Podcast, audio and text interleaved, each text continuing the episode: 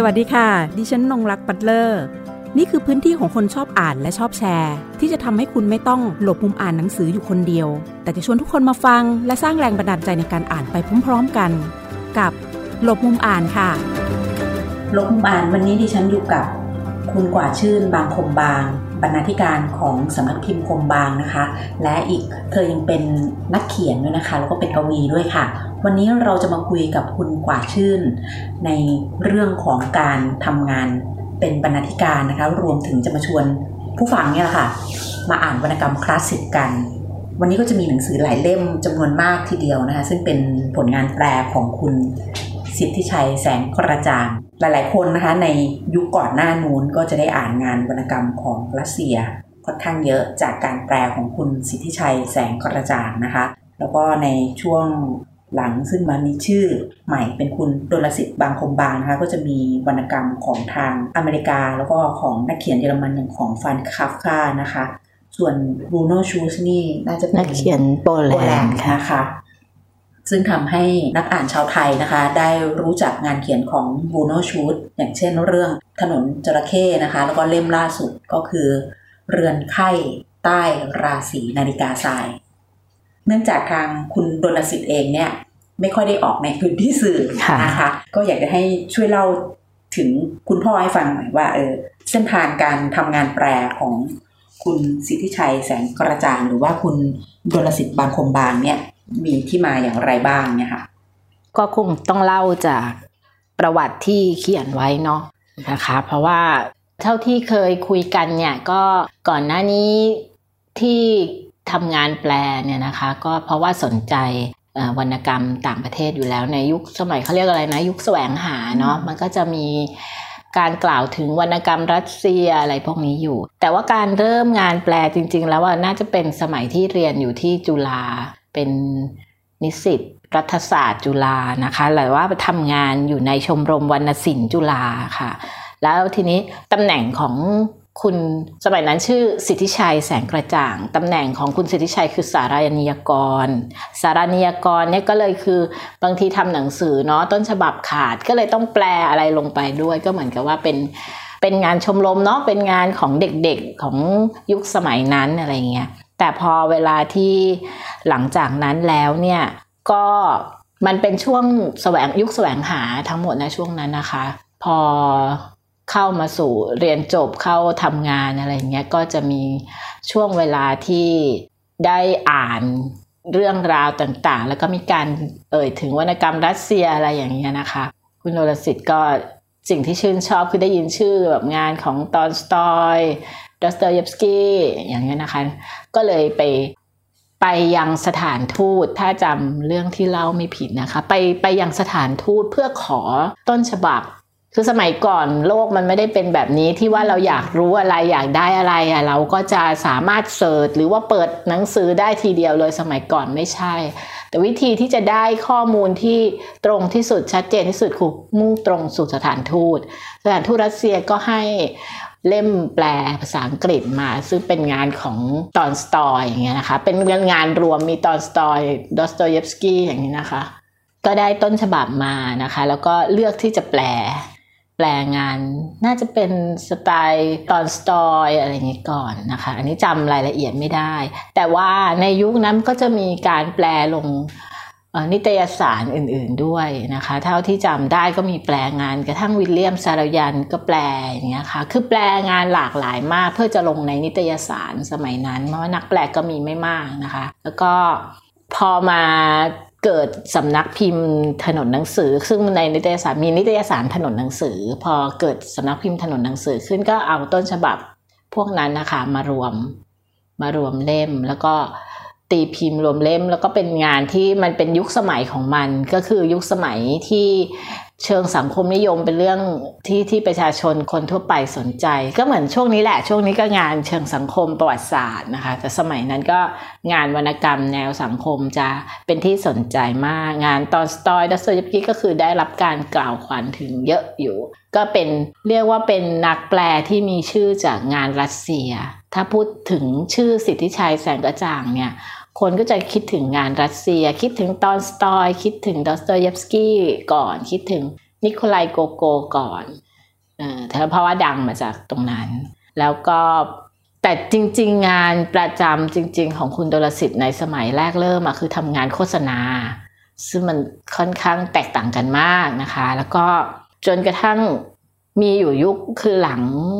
ตุลาหนึ่งเก้าหลังหกตุลานะคะ ในภาวะเป็นทั้งนักเขียนด้วยเเป็นทั้งนักแปลเนาะอ่านงานทำงานรัสเซียก็มีความรู้สึกว่างานโฆษณาเป็นงานที่แบบไม่ค่อยตอบโจทย์สังคม ก็เลยออกจากงานโฆษณาแล้วก็มาทำงานแปลช่วงนั้นก็จะแปลงานเยอะมากก็คืองานสายนี้แหละเชิงสังคมเยอะหน่อยนะคะ ชีวิตก็นั่นแหละก็กลับเข้าไปงานโฆษณากลับไปทำธุรกิจอะไรอย่างเงี้ยนะคะ จนถึงจุดหนึ่ง มันก็มีช่วงที่ไม่ค่อยได้แปลงานเลยก็มีหลังจากนั้นแล้ว เพราะว่าทำงานเนาะคะ่ะก็ถึงจุดหนึ่งอะ่ะก็กลับมาหยิบงานแปล แต่ว่าคราวนี้มาสนใจงานแปลที่เป็นงานเขาเรียกอะไรอะงานยุคใหม่หน่อย ยุคที่ไม่ใช่พูดถึงเรื่องสังคมและ แต่ชอบงานที่มันเป็นงานแปลกๆงานแนวกระแสสำนึก งานที่เหนือจริงอะไรเงี้ยค่ะ ก็มาเลยจับงานคาฟกาอย่างเงี้ยค่ะ หรือว่างานของวิลเลียมโฟกเนอร์ซึ่งจะเป็นแนวกระแสสำนึก หรือเวอร์จิเนียวูฟก็เป็นแนวกระแสสำนึก งานแบบนี้ค่ะ แล้วคนที่เขาชอบมากนะคือบรูโนชูลซ์ซึ่งเป็นงานนักเขียนโปแลนด์นักเขียนโปแลนด์นี่มีสองคนที่ที่หยิบมาคือวิโชกอมโบวิช วิโทกอมโบวิชก็เป็นเรื่องแนวเสียดสีการเมืองในยุคหนึ่ง ที่มีทั้งกษัตริย์บอเชวิกอะไรเงี้ยค่ะ แล้วก็คนทั่วไป คือเป็นเป็นชนชั้นช่วงการปฏิวัติอะค่ะ ก็เป็นอีกเรื่องหนึ่งที่ชอบ แล้วก็ของบรูโนชูสก็เป็นนักเขียนโปแลนด์เหมือนกัน แล้วก็ความที่ชอบก็คือ คุณนรสิทธิ์ชอบบรูโนชูสเพราะว่าเขียนถึงเรื่องเล็กๆ แต่ว่า การบรรยายหรือการเล่าเรื่องอะมันจะมีลักษณะเป็นกวี แล้วก็มีลักษณะมุมมองที่แบบให้ขยายภาพเล็กๆ ให้มันใหญ่กระจ่างขึ้นมาเปรียบเปรยได้แบบน่าสนใจอะไรเงี้ยค่ะ คือเป็นคนที่ชอบมากเป็นพิเศษถึงขั้นที่ว่าแปลถนนจระเข้ไปแล้วครั้งหนึ่ง การที่ถนนจระเข้เนี่ยจริงๆคือ เคยแปลมาแล้วนานมาแล้วนะคะ ออกมาก่อน ก่อนที่ถนนจระเข้จะ ตอนนั้นก็ออกมาในช่วงที่ไม่มีใครรู้จักบรูโน่ชูดเลย ก็ต้องพูดในฐานะสำนักพิมพ์ก็คือขายไม่ดีหรอกค่ะ แต่ก็ยังออกเรือนค่ายใต้ราศีนาฬิกาทรายอีกบรูโน่ชูดมีงานใหญ่สองเล่มนี้เอง คือถนนจระเข้กับเรือนค่ายใต้ราศีนาฬิกาทราย ความชอบของคุณโดลสิทธิ์อันนี้คือต้องลืมเล่าไปว่าพอมาแปลงานยุคหลังอะ่ะก็ไม่ใช้ชื่อสิทธิชัยแสงกระจ่างแล้ว ก็คือใช้ชื่อโดลสิทธิ์บางคมบาง แล้วความชอบก็คือพอชอบบรูโนชูก็แปลเรือนค่ายไร่ใต้ราศีนาฬิกาทรายมาอีก แปลว่าแปลงานบรูโนชูหมดเลยที่มีต้นฉบับหลงเหลืออยู่คือบรูโนชูนี่เสียชีวิตจากการที่ถูกนาซียิงนะคะ ทีนี้ผ่านไปสิบเป็นสิบปี คุณดลสิทธิ์ก็ไปหยิบบรูโนชูถนนจระเข้ขึ้นมาใหม่ พระเอิญไปเจอต้นฉบับ ก็คือมีต้นฉบับที่ไม่ได้รวมอยู่ในถนนจระเข้แต่ว่าเป็นต้นฉบับที่บรูโนชูเขียนและตีพิมพ์ในนิตยสารอื่นๆอีก 3 เรื่อง ก็ตั้งใจว่าจะพิมพ์ 3 เรื่องนั้น แล้วก็เอามารวม แต่ไม่รู้ว่าดูไปดูมายังไง คุณดรสิทธิ์ก็เลยแปลใหม่ทุกเรื่อง หมายความว่าถนนจระเข้เล่มที่พิมพ์ใหม่ครั้งเนี้ยคือการแปลใหม่ทั้งหมดนะคะ นั่นแหละก็ถือว่าอันนี้คือภาพรวมของการทำงานแปล แต่ถ้าจะถามว่าเล่มดังๆ ของคุณโดลสิทธิ์หรือชื่อสิทธิชัยที่คนรู้จักเนาะเล่มดังๆ ถ้าเป็นงานรัสเซียก็จะมีรักของผู้ยากไร้ฟีออดอสเตเยฟสกี้ซึ่งฉบับล่าสุดที่พิมพ์อะสำนักพิมพ์แสงดาวเอาไปพิมพ์ทำปกสวยงามมากนะคะ อีกเล่มหนึ่งคือศิลปะคืออะไรของลีโอตอนสตอย อันนี้เหมือนกับ คัมภีร์ศิลปะแบบแบบและเราต้องบอกว่าเป็นลัทธิตอนสตอยนิยมมากกว่านะคะ คือมองมุมศิลปะในมุมของตอนสตอย ซึ่งก็เป็นการฉีกบางอย่างมีกฎเกณฑ์ของศิลปะ เพื่อชีวิตกับศิลปะ เพื่อประชาชนหรือศิลปะ เพื่อศิลปะกันแน่อะไรเงี้ยแต่ตอนสตอยมีคำตอบของเขาอยู่แล้ว ซึ่งก็เป็นข้อสังเกตจากสไตล์ตอนสตอยที่น่าสนใจ แล้วก็สนุกดีค่ะวิธีที่อ่านแล้วเรารู้สึกว่าเออบางทีก็ชำแหละงานศิลปะบางอย่างที่เรามองแค่ภาพเฉยๆอะไรเงี้ยแบบก็เอามาชำแหละนิดนึงก็สนุกดีนะคะอันนี้ก็เป็นเรื่องดัง แล้วก็เรื่องที่คนชอบถามหาคือ คุณนายดัลโลเวย์ Mrs. Dalloway คือเวอร์จิเนียวูฟตอนหลังก็มีสำนักพิมพ์อื่นๆ ที่เอางานมาพิมพ์นะคะ ที่แปลงานอย่างเช่นของ Library House อย่างนี้นะคะ ทีนี้คุณนายดัลโลเวย์เป็นเรื่องดังของเวอร์จิเนียวูฟซึ่งคุณดลสิทธิ์แปลมาก่อนที่ที่สำนักพิมพ์อื่น ๆ จะแปลงานของวูฟเพราะงานวูฟแปลยาก แล้วก็เขียนแบบกระแสสำนึก ซึ่งคุณดลสิทธิ์ในช่วงหลังคือแปลแบบ แบบเวอร์จิเนียวูฟอะคือไม่ไม่ไปขัดเกลาให้มันอ่านง่ายอะงงคืองงเนี่ยนะคะ ซึ่งอีกเรื่องหนึ่งที่ที่ถูกกล่าวถึงก็คืองานคาฟกานั่นแหละ คาฟกาสำนวนโดลสิทธิ์อะทุกคนจะงง คือทุกคนจะแบบชะงักไปหนึ่งวิสามวิว่าอ่าสำนวนคนนี้นะอะไรเงี้ยเพราะว่าแปลมาก่อนใครเนาะแปลในความนิ่งนึกมาก่อน ในความนิ่งนึกเนี่ยคือเรื่องสั้นทุกเรื่องของคาฟกาที่ตีพิมพ์ตอนที่ยังมีชีวิตอยู่ เป็นเรื่องสั้นนะคะ เพราะฉะนั้นในในเล่มในความนิ่งนึกมันจะมีเมตาโมฟอสิสอยู่ด้วย ซึ่งเมตาโมฟอสิสมันดังมากเออมาเออแล้วเขาเอามาพิมพ์เล่มเล่มเดียวดังมาก เราก็บอกคุณโดลสิทธิ์ว่าเราอยากจะดึงออกมาพิมพ์แบบนี้มั่งเขาก็ยังไม่ค่อยอนุญาตเท่าไหร่อยากให้มันอยู่ในเขาอยากให้มันอยู่ในความนิ่งนิ่งนึนึกกนะคะใช่ ก็เนี่ยค่ะเรื่องดังๆ แต่เล่มล่าสุดที่พิมพ์ซ้ำอย่างที่บอกก็คือถนนจระเข้ พิมพ์ซ้ำเหมือนพิมพ์ซ้ำแต่แปลใหม่อืมแล้วก็อีกเรื่องคือบทหนึ่งของชีวิตสมรสของลีโอตอนสตอยอันนี้พิมพ์ต้นฉบับเดิม ไม่ได้แปลใหม่ไม่ได้แตะแต่ว่าเรื่องอะมันเป็นงานคลาสสิกที่อ่านง่าย แล้วมันเป็นยุคที่ตอนสตอยอะเออเราได้เห็นเมล็ดพันธุ์การเปลี่ยนแปลงทางความคิดของตอนสตอย จาก ที่โปรด้านแบบงานศิลปะเพื่อศิลปะเนี่ยเริ่มพัฒนาไปสู่การกล่าวถึงประชาชน คนจนคนที่มีชนชั้นต่ำกว่า คือเรื่องเหมือนกับบทหนึ่งของชีวิตสมรสเนี่ยมันมีเชื้อและเริ่มเห็นแล้วว่าเขามองมุมเรื่องนี้มากขึ้นมากขึ้นอะไรเงี้ยก็เป็นเรื่องที่เหมือนกับในกระแสคนที่ศึกษาวรรณกรรมของตอนสตอยก็มักจะพูดถึงว่า บทหนึ่งของชีวิตสมรสเสมือนเป็นหลักฐานว่ามีความเปลี่ยนแปลงทางความคิดของตอนสตอยอย่างเงี้ยค่ะในส่วนอย่างเช่น คุณนายดัลโลเวย์เองเนี่ยค่ะเป็นนักเขียนผู้หญิงทำไมคุณดลสิทธิ์ถึงถึงเลือกเวอร์จิเนียวูฟแล้วในฐานะที่คุณกว่าชื่นเองเป็นบรรณาธิการอืมเราต้องมานั่งดูตัวต้นฉบับ คุณพ่อค่ะเป็นผู้ชายที่แปลอะไรอย่างเงี้ยค่ะอืมมีอะไรติดขัดกันบ้างไหมตอนทำงานด้วยกัน คือเรามองว่างานอย่างงานงานของเวอร์จิเนียวูฟมันโอเคมันมีละมันเป็นความเป็นผู้หญิงมากเลยเรื่องเนี้ย คุณนายดัลโลเวย์ feminine feminine เนี่ยแหละแต่ว่าคุณโดลสิทธิ์เขาจับที่ความเป็นกระแสสำนึกไง คือความไหลไปของความคิดที่มันเตลิดไปเรื่อย ๆ มันไหลไปถึงนั้นพอมันไปปาดตัวละครคนนี้เอามันเปลี่ยนไปอีกตัวละครอีกตัวหนึ่งมันหลุดไปเรื่อย ๆ อะไรอย่างเงี้ยซ้อนขึ้นมาอ่ามันซ้อนจนในในความซ้อนที่มันงุนงงนั้นอะ คือความที่คุณโดลสิทธิ์เขาชอบ แล้วเขาก็ไม่ได้มีคือเราพยายามเคยถามแหละ เรื่องประเด็นนี้คือเขาเขาไม่ได้รู้สึกว่ามันใหญ่หรือเล็กไปกว่ากัน คือสิ่งที่เขาชอบคือลักษณะการเล่าเรื่องแบบนี้ มันเป็นเหมือนความใหม่ในวรรณกรรมที่เขารู้สึกคือมันมันแสดงออกถึงวิธีคิดถึงความคิดของตัวละครอะไรเงี้ยเขาจะชอบแต่ว่าพอเราถามเรื่องมุมของความเป็นผู้หญิงแล้วมันมันก็ไม่ได้ไม่ได้เป็นอุปสรรคหรืออะไรกับผู้แปล และส่วนที่เราเป็นบรรณาธิการเราก็รู้สึกว่า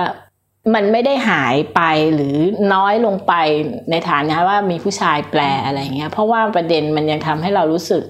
สะเทือนใจอยู่อะไรเงี้ย แล้วก็อ่านแล้วก็ยังรู้สึกได้ว่าโอ้โหทำไมมันเศร้าหรืออะไรอย่างเงี้ยก็ยังรู้สึกได้ หรือรู้สึกตั้งคำถามคือมันเป็นคำถามของตัวละครไงว่าในความรู้สึกแบบนี้แบบนี้ในความเป็นผู้หญิงรู้สึกคิดแบบนี้คิดแบบนี้ก็ มันก็ยังคงอยู่ในในเนื้องานอยู่แล้ว เพราะมันเป็นประเด็นหลักของในเนื้องาน แต่ว่า ความเด่นของคนแปลก็คือฉันจะแปลแบบนี้ หมายความว่าฉันจะแปลแบบที่ฉันจะไม่ทำให้มันรู้เรื่องอะ่ะคือตัวละครมันซับซ้อนหรือมันเล่าซับซ้อนหรือภาษาบางจุดเนี่ยก็จะค่อนข้างงงงๆอะไรเงี้ยแต่ว่าไม่ปรับคือคุณดลสิทธิ์ยืนยันว่าไวยากรณ์น่ะเออเราใช้แบบนี้มันก็ได้นี่ มันไม่ใช่ไม่ได้ อย่างเช่นถ้าเราจะสลับประโยคแบบนี้แบบนี้แบบนี้ มันก็เข้าใจนี่ ก็รู้นี่คุณก็ยังพูดกันเลย บางทีคุณก็พูดสลับประโยค เพียงแต่ว่ามันไม่ถูกบัญญัติว่ามันคือไวยากรณ์ที่ถูกต้องประธานมันไม่ต้องอยู่เริ่มต้นประโยคก็ได้ มันอยู่ตรงกลางก็ได้อะไรเงี้ยมันไม่ได้ผิดมันก็เหมือนประโยคภาษาอังกฤษมันก็ไม่ได้ผิดไวยากรณ์มันไม่เพราะว่าภาษาไทยมันไม่ได้มีไวยากรณ์แบบเติม s เติมผันเวิร์บตามประธานมันไม่ได้แบบนั้น มันแค่รูปประโยคเอง ถ้าถ้าอย่างเราเราพอจะ พูดได้ไหม อันนี้ส่วนตัวเรานะอืมว่าตรงเมื่อสักครู่ที่คุณกวาดชื่นบอกว่า งงคืองงค่ะอันก็คืองงคืองงคืองงนั่นใช่ก็คือความเป็นไวยากรณ์ของใช่ตัวต้นฉบับใช่อืมแล้วคือจริง ๆ โดยประโยคภาษาอังกฤษอะคำขยายมันทีมนจะอยู่ นึกออกปะมันเยอะยาวแล้วพวกฝรั่งเราจะต้องถึงต้องมีวิชาแบบ structure แล้วมาขีดเส้นใต้ว่าคำนี้ขยายคำไหนคำไหนอะไรอย่างเงี้ย ประธานของมันคือตัวใช่ประธานมันคือคุณดลสิทธิ์ก็จะปล่อยให้เราเห็นประโยคยาวๆแบบนั้น โดยที่ไม่มาอธิบายว่าประธานคือของอันนั้นอันนี้ บางทีเราอ่านเราจะต้องไล่สายตาไปจนครบประโยคนั้นน่ะ เพื่อที่จะบอกว่าเพื่อที่จะจะเข้าใจว่า เอ๊ะเขาพูดถึงอะไรอ๋อเขาพูดถึงตรงโน้นอะไรเงี้ยอืมซึ่งแล้วเวลาอ่านมันต้องอ่านไปเรื่อยๆ แล้วมันคือกระแสสำนึกไงมันต้องอ่านไปเรื่อยๆ บางทีตัวตัวต้นฉบับก็ไม่รู้เหมือนกัน ลองดูสิ ไม่รู้ไหนว่าว่าอันเนี้ยขยายอะไรกันแน่บางคนก็แปลผิดด้วยซ้ำเพราะว่าหาประธานไม่เจอ นึกว่าประธานอยู่ตรงนี้อะไรเงี้ยมันก็มีอยู่อะไรเงี้ย แล้วก็วิธีที่จะอธิบายความหมายของประโยคหรือความความเปรียบเลยอะคือคุณรสิทธิ์จะไม่อธิบาย คือจะไม่พยายามไปแตะอธิบายให้มันฟังง่าย แต่จะปล่อยให้มันงงๆแบบนั้นอยู่ จะปล่อยให้มันคือบางทีมันก็โผล่ขึ้นมาจากไหนก็ไม่รู้เหมือนกัน หมายถึงว่าในตัววรรณกรรมอะตัวละครมันจะวืบอะไรขึ้นมาก็วืบไปดิก็แบบนั้นอะไรเงี้ย คือลักษณะของคุณดลสิทธิ์จะเป็นอย่างนี้ตั้งแต่สมัยแปลคาฟกาแหละ คือเนื่องจากว่าคาฟกายากที่สุดในแง่ที่ว่าจะมาอธิบายแล้วถึงวันนี้คนก็ยังก็ยังทะเลาะกันอยู่ว่าคาฟกาเล่าถึงอะไร คือหมายถึงว่าก็ยังตีความไปได้เรื่อย ๆ อะไรเงี้ยคุณดลสิทธิ์ก็คิดว่าการคงไว้อะคือสิ่งที่ถูก ที่ดีในฐานะที่เขาแปลเขารู้สึกว่าสิ่งนี้ดี แต่ว่าโอเค คนชอบคือชอบ คนไม่ชอบก็คือไม่ชอบ อันนี้ไม่เป็นไรเพราะมันมีหลายสำนวนให้ให้เลือกอ่านสมัยนี้อย่างงานอืมเอ่อของโฟกเนอร์เนี่ย As I Lay Dying เนี่ยก็มีสำนวนอื่นด้วยให้เลือกอ่าน หรือว่าคาฟกาก็มีอื่น ๆ เนาะเยอะแยะที่เป็นอย่าง Metamorphosis เยอะเยอะแยะนะคะ อืม และเล่มที่จะมีพิมพ์ใหม่ อีกครั้งหนึ่งอีกเล่มนึงก็คือ ศิลปะคืออะไรนะคะ ซึ่งทราบจากทางคุณกวาดชื่นว่าจะจัดพิมพ์โดยสำนักพิมพ์ยิปซียิปซีอ่าค่ะยิปซีสนใจที่จะพิมพ์ศิลปะคืออะไร เพราะว่าแนวยิปซีคือเขาแนวประวัติศาสตร์อ่าแล้วก็เขาอยากจะมาเล่นกับนักเขียนใหญ่ ๆ ระดับโลก แล้วพอดีเห็นว่าอันนี้มันดูเป็นแนวมัน non-fiction อะอ่า ถ้าเป็นงานตอลสตอยอันอื่นคือ fiction ไงอะพอ non-fiction เขารู้สึกเขาก็สนใจ เพราะมันดูเป็นทฤษฎีเป็นอะไรอย่างเงี้ย ก็เลยขอต้นฉบับก็ให้ไป จริงข้อสังเกต ถ้าเราจะบอกว่าทำไมเราต้องอ่านวรรณกรรมคลาสสิกดีกว่า ข้อสังเกตคือวรรณกรรมคลาสสิกทำไมมันถึงอยู่ข้ามกาลเวลามาได้เป็นร้อยร้อยปีอะเหมือนอย่างบทหนึ่งของชีวิตสมรสเนี่ยนะมันเป็นเรื่องของชายอายุ 36 กับผู้หญิงอายุ10 17อะ แล้วสภาพสังคมรัสเซียเลยรัสเซียจ๋าเลยคือต้องมีปาร์ตี้นางเอกจะได้ไปปาร์ตี้พราะแต่งงานกับชายอายุเยอะกว่าคนนี้แล้วก็ไปปาร์ตี้ไปปาร์ตี้แล้วก็รู้สึกว่าชีวิตฉันเป็นของปาร์ตี้ฉันอยากจะฉันอยากฉันเบื่อหน่ายกับชีวิตคู่ คือก็ไม่เชิงเบื่อหน่ายแต่รู้สึกเหมือนเริ่มไม่สำคัญ รู้สึกว่าทำไมแบบไม่สำคัญ อยากจะเป็นคนสำคัญ อยากจะเป็นคนที่ เฉิดฉายอยู่ในปาร์ตี้ข้างสามีก็เอาเคปล่อยผู้หญิงไปแบบอยากปาร์ตี้ก็ไปอะไรเงี้ย แต่พอมาจบอะมันจบด้วยการที่ผู้หญิงรู้สึกว่าแบบ ฉันอยู่ตรงนั้นทำไมทำไมฉันไม่กลับมาอยู่กับครอบครัวทำไมฉันไม่อยู่ครอบครัวก็ก็พูดกับผู้ชายว่าทำไมถึงไม่ตักเตือนเขาทั้งทั้งที่รู้ว่าสิ่งที่เขาทำมันผิด อะไรเงี้ยผู้ชายก็บอกว่ามันเป็นชีวิตของคุณไงคุณต้องเป็นคนเรียนรู้เอง คุณต้องรู้ว่า คุณยังไม่เคยผ่านมันมาแบบนั้นน่ะ แล้วถ้าเกิดไปบอกคุณว่ามันไม่ดีมันคุณก็ไม่เชื่ออยู่แล้ว คุณก็ต้องผ่านมันไปแล้วมันก็จะมาถึงจุดนี้อะไรเงี้ยอันนี้มันเป็นเรื่องแบบจริง ๆ แล้วมันเป็นพอตที่แบบเหมือนไม่มีอะไรเลยนะ แต่มันเป็นพอตมันมีจุดที่เวลานางเอกเออตัวผู้หญิงเล่าถึงความปรารถนาของตัวเองที่อยากจะตื่นเต้นกับชีวิตรักอะไรอยากจะให้ผู้ชายแบบเห็นฉันอยากจะให้ฉันสำคัญเป็นคนที่เธอไขว่คว้าอะไรอย่างเงี้ย มันคือจุดที่เรามองว่ามันเป็นลักษณะเชิงจิตวิทยาระหว่างผู้หญิงกับผู้ชายจุดที่มองความรักจากคนละมุม ทั้งทั้งหญิงความเป็นหญิงชายและความเป็นแตกต่างทางอายุ แต่วรรณกรรมเรื่องนี้คือร้อยปีแล้วไง แต่ concept นี้มันก็คือยังอยู่ไง มันก็มันสำคัญยังไง มันก็คือเนี่ยเวลาอ่านแล้วมันเห็นความเป็นมนุษย์อะตอลสตอยจะเด่นตรงนี้แหละความเป็นมนุษย์น่ะ ของของความเป็นมนุษย์ในตัวงานวรรณกรรม ซึ่งเหมือนสมัยก่อนอะงานงานยุคคลาสสิกมันจะเห็นตรงนี้ชัดมากกว่า งานพล็อตมันไม่ใช่งานพล็อตมันไม่ใช่งานพล็อตหวือหวาที่แบบงาน concept อ่าแต่มันเป็นงานที่ลึกลงไปมากกว่า เพราะฉะนั้นมันจะเลยเห็นอะไรแบบเนี้ยชัดมันก็ข้ามกาลเวลามาจนถึงณปัจจุบันนี้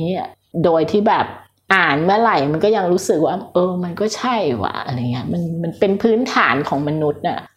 ก็ต้องยอมรับว่างานไทยก็มีนะที่เก่าๆแล้วเราก็อ่านแล้วรู้สึกว่ามันก็ใช่ แต่ด้วยตัวภาษาเราอาจจะรู้สึกว่า โอ๊ยมันภาษามันเก่าอะไรเงี้ยมันก็มี ก็คือความคลาสสิกมันก็เลยเป็นอย่างเงี้ยมันเป็นเสน่ห์อย่างหนึ่งของงานคลาสสิก ถ้างานไทยอะจริง ๆ เราชอบเรื่องสั้นของมนัดจันยงมาก เพราะว่ามีความรู้สึกว่ามีทั้งความพล็อตและความเป็นมนุษย์ แล้วก็ความหักมุม คือแบบภาษาฉากภาษาฉากเขียนไม่ได้ค่ะไม่มีใครเขียนงานมนัดจันยงได้อีกแล้วอะไรเงี้ยในความรู้สึกเราคือเป็นเรื่องสั้นที่สมบูรณ์แบบ แล้วก็ไม่มีใครที่จะทำได้อะแล้วก็พล็อตที่แบบ โอ้โห แบบจะว่าเป็นเรื่องสยองขวัญก็ใช่คือนึกออกนึกออกไหมว่ามันได้ทุกสิ่งเลยอะแล้วแบบอันนี้ยอมจริง ๆว่ามันเป็นตำราเรียนเรื่องสั้นเลยทีเดียว แล้วมันก็หาคนที่จะเขียนแบบนี้ มันยากมากมันไม่มีทางอะว่าตามตรงคือ ไม่มีทางที่คุณจะเรียนแบบได้อะมันต้องหาวิธีของแต่ละคนนะ แล้วเขาเป็นที่หนึ่งแล้วอะเอออันนี้คือลักษณะของความเป็น เขาเรียกอะไรความเป็นอมตะของวรรณกรรมคลาสสิกอะมันจะมีความเด่นของมันในในตัวที่มันข้ามกาลเวลามาได้อะเห็นภาพรวมนะคะงานของคุณดลสิทธิ์บางคมบางนะคะ ตั้งแต่ศิลปะคืออะไร ความตายของอีวานอิลิชนะคะ คนกับนาย ความฝันของคนเพอร์เจอร์ค่ะ เพลงสังหาร บทหนึ่งของชีวิตสมรส ถนนจระเข้นะคะของบรูโนชูลซ์นะคะรักของผู้ยากไร้ จริง ๆ ต้องมีคืนสีขาวด้วยนะคะค่ะอันใช่นั้นที่ฉันอ่านก็ชอบ แล้วก็ใช่งานของคาฟกาก็การสอบความของสุนัขคนหนึ่งต้นหนึ่งอ่าต้นหนึ่งต้นหนึ่งคอันนี้จะเป็นเรื่องสั้นที่ตีพิมพ์หลังจากคาฟกาเสียชีวิตแล้ว คือมันเรื่องที่ทิ้งอะอีกเล่มของคาฟกานะคะ ก็คือในความนิ่งนึกนะคะ แล้วก็มีคุณนายดัลโลเวย์นะคะของเวอร์จิเนียวูฟนะคะ As I Lay Dying นะคะ เมื่อฉันนอนกำลังตายแล้วก็ของโฟกเนอร์นะคะ มีเล่มเดียวเนาะค่ะนะคะใช่ก็พิมพ์สองครั้งแล้ว แล้วก็เรือนไข้ใต้ราศีนาฬิกาทรายนะคะของบูโนชู ทั้งหมดนี้คือภาพรวมทั้งหมดนะคะที่คุณกว่าชื่นได้เล่าให้เราฟังถึงการทำงานแปลนะคะ รวมถึงบริบทของสังคม วัฒนธรรม การเมืองต่างวัฒนธรรมนะคะ ต่างบ้านต่างเมือง แล้วก็ ความยั่งยืนค่ะ อันแท้จริงของวรรณกรรมคลาสสิกว่าทำไมเราถึงต้องอ่านกันในวันนี้นะคะ ต้องขอขอบคุณคุณกว่าชื่นนะคะ จริง ๆ ดิฉันไม่ต้องสรุปเลยค่ะเพราะว่าสิ่งที่คุณกว่าชื่นเล่าให้ฟังในวันนี้นี่เป็นเป็นอยู่ในคำถามที่จะถามอยู่แล้วไม่ก็ให้เธอเล่านะคะ แล้วก็ได้มาช่วยค่อยๆออแกะเนาะเปิดให้เราดูว่าแต่ละชิ้นงานที่ทางคุณดนสิทธิ์บางคมบางได้แปลเอาไว้ โอ้ยจริง ๆ นี่ก็อยากจะถามว่าเขายังอยากจะแปลเล่มไหนอีกบ้างไหมนอกใช่เหนือจากที่กำลังดาราดาษตรงหน้าเราตรงนี้ จริง ๆ คือกำลังแปลคาฟกาอยู่ เป็นนิยายค่ะอืมแปลก็ต้องต้องก็ก็คงซ้ำกับที่เคยมีคนแปลมาแล้วล่ะอืมแต่ว่า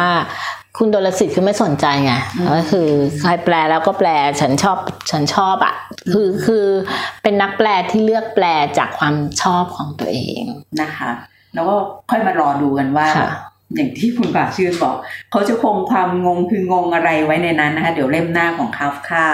ส่วนอาจจะไปซ้ำกับที่มีแปลไว้แล้วก็ไม่เป็นไรนะคะ เราได้เห็นว่าตอนนี้งานแปลมันค่อนข้างจะออกมา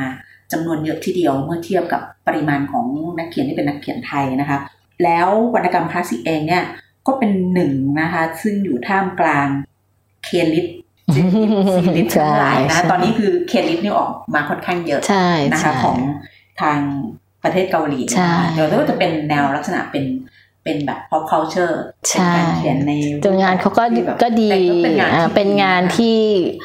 ที่จริง ๆ มีประเด็นที่คล้ายกันพวกความเป็นมนุษย์พวกอะไรอยู่ตรงนี้เขาจะมียึดโยงเราได้ตรงนั้นแล้ว แล้วมันดีตรงที่แบบพอมันเป็นเคลิสมาแล้วเนี่ยก็เด็กที่เขากำลังอยู่ในกระแสตรงเนี้ยเขาได้อ่านหนังสือเพิ่มขึ้นด้วยที่หลากหลายด้วยของ ทางเกาหลีไปด้วย ต้องดอกจันนิดนึงว่าเกาหลีเนี่ยบังคับให้เด็กอ่านวรรณกรรมคลาสสิก ในตั้งแต่ระดับประถมนะคะ คือเขาอ่านวรรณกรรมกันมากเราถึงเห็นว่า นักร้องเกาหลีมีลิสต์วันอ่านวรรณกรรม เยอะแยะไปหมดไม่จริง ๆ คือมีที่มาว่าเขาให้เรียนค่ะ ให้เด็กเรียนตั้งแต่เล็ก เขาจะให้เด็กอ่านวรรณกรรมคลาสสิกเยอะตั้งแต่เด็กๆแหละตั้งแต่เด็กๆ จนกระทั่งโต เพราะฉะนั้นเขาจะสั่งสมประสบการณ์ด้านการอ่านเยอะกว่าเราเยอะเพราะเขาบังคับ เราได้เห็นแล้ว ครอบคลุมนะคะ รอบด้านวันนี้ ต้องขอบคุณคุณฝากชื่นบางคมบางนะคะบรรณาธิการของสำนักพิมพ์คมบางค่ะ ที่มาร่วมพูดคุยในรายการวันนี้ ขอบคุณที่ติดตามรับฟังค่ะ สวัสดีค่ะ ค่ะ สวัสดีค่ะ หากมีหนังสือดีๆ ที่อยากมาแชร์กัน มาบอกกับเราได้นะคะ แล้วกลับมาหลบมุมอ่านด้วยกันค่ะ